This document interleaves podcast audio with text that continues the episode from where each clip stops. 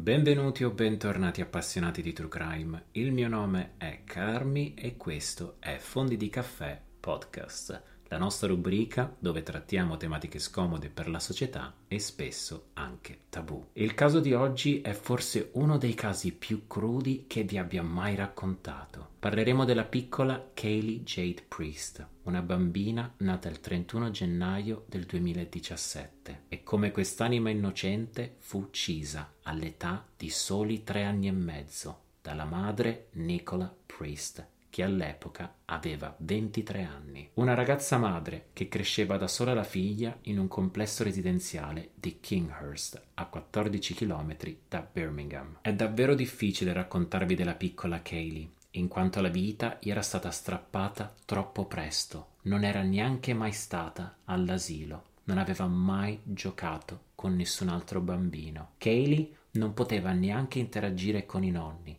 in quanto avevano avuto un litigio con la madre dopo che l'avevano riportata ai servizi sociali per maltrattamento. L'ultima volta che Kaylee fu vista in vita fu l'8 agosto del 2020. Dalle telecamere di sorveglianza dell'appartamento si vede la piccola uscire di casa con la madre, prendere l'ascensore e dirigersi al parco. In queste sequenze di video si nota come Nicola fosse egocentrica, vanitosa. La figlia prova a parlarle, ma lei è distratta dal telefono. Nel riflesso dello specchio dell'ascensore, addirittura quando cammina non fa caso alla figlia. E spesso Kaylee è in difficoltà a mantenere il passo con la madre. Nel tardo pomeriggio arriva a casa Calum, il nuovo compagno di Nicola. La serata sembra iniziare bene. Nicola infatti stava organizzando il suo compleanno e stava inviando selfie alle sue amiche chiedendo consigli su make-up e outfit. Tutto però prende una svolta intorno alle 19, quando Nicola vuole portare a letto Kaylee e godersi la serata con il fidanzato. Ma come possiamo immaginare, la piccola presa da questi cambi d'abito e quello che stava succedendo non voleva andare a dormire, voleva partecipare ai preparativi. Nicola e Calum riescono però a far addormentare la bambina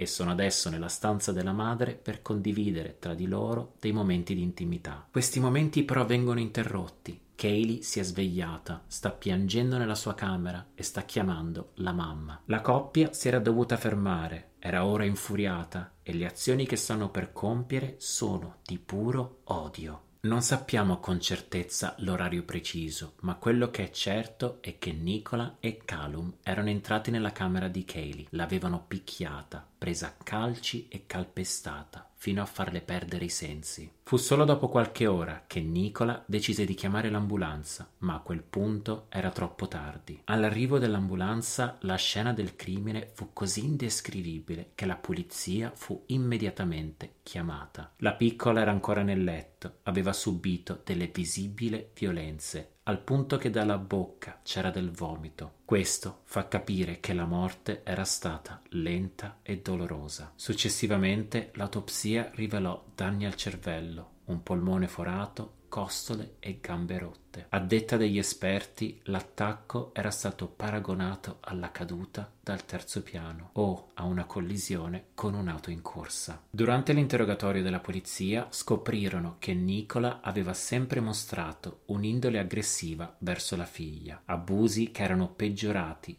dopo l'arrivo del nuovo compagno. Nel cellulare di Nicola trovarono conversazioni che i due si scambiavano giornalmente su come avrebbero punito Kaylee per divertimento. La polizia ottenne anche dei video che erano stati caricati su TikTok, dove erano immortalati alcuni dei maltrattamenti. Addirittura, poco dopo aver ucciso la figlia, Nicola postò un TikTok facendo un lip sync sulle note di una canzone che dice Mamma, papà, ho fatto un errore. Concluse le investigazioni, la coppia venne arrestata e portata in corte con l'accusa di omicidio nel giugno del 2021. Per delle ragioni da me ignote, i due vennero prosciolti dalle accuse di omicidio premeditato, ma colpevoli d'omicidio colposo. La sentenza fu di 14 anni per Calum e 15 per la madre, data l'aggiunta della colpevolezza d'abbandono e noncuranza della figlia. Amara fu anche la risposta di Calum che diede alla polizia quando domandarono che effetto aveva dato la perdita di Kaylee. Lui rispose: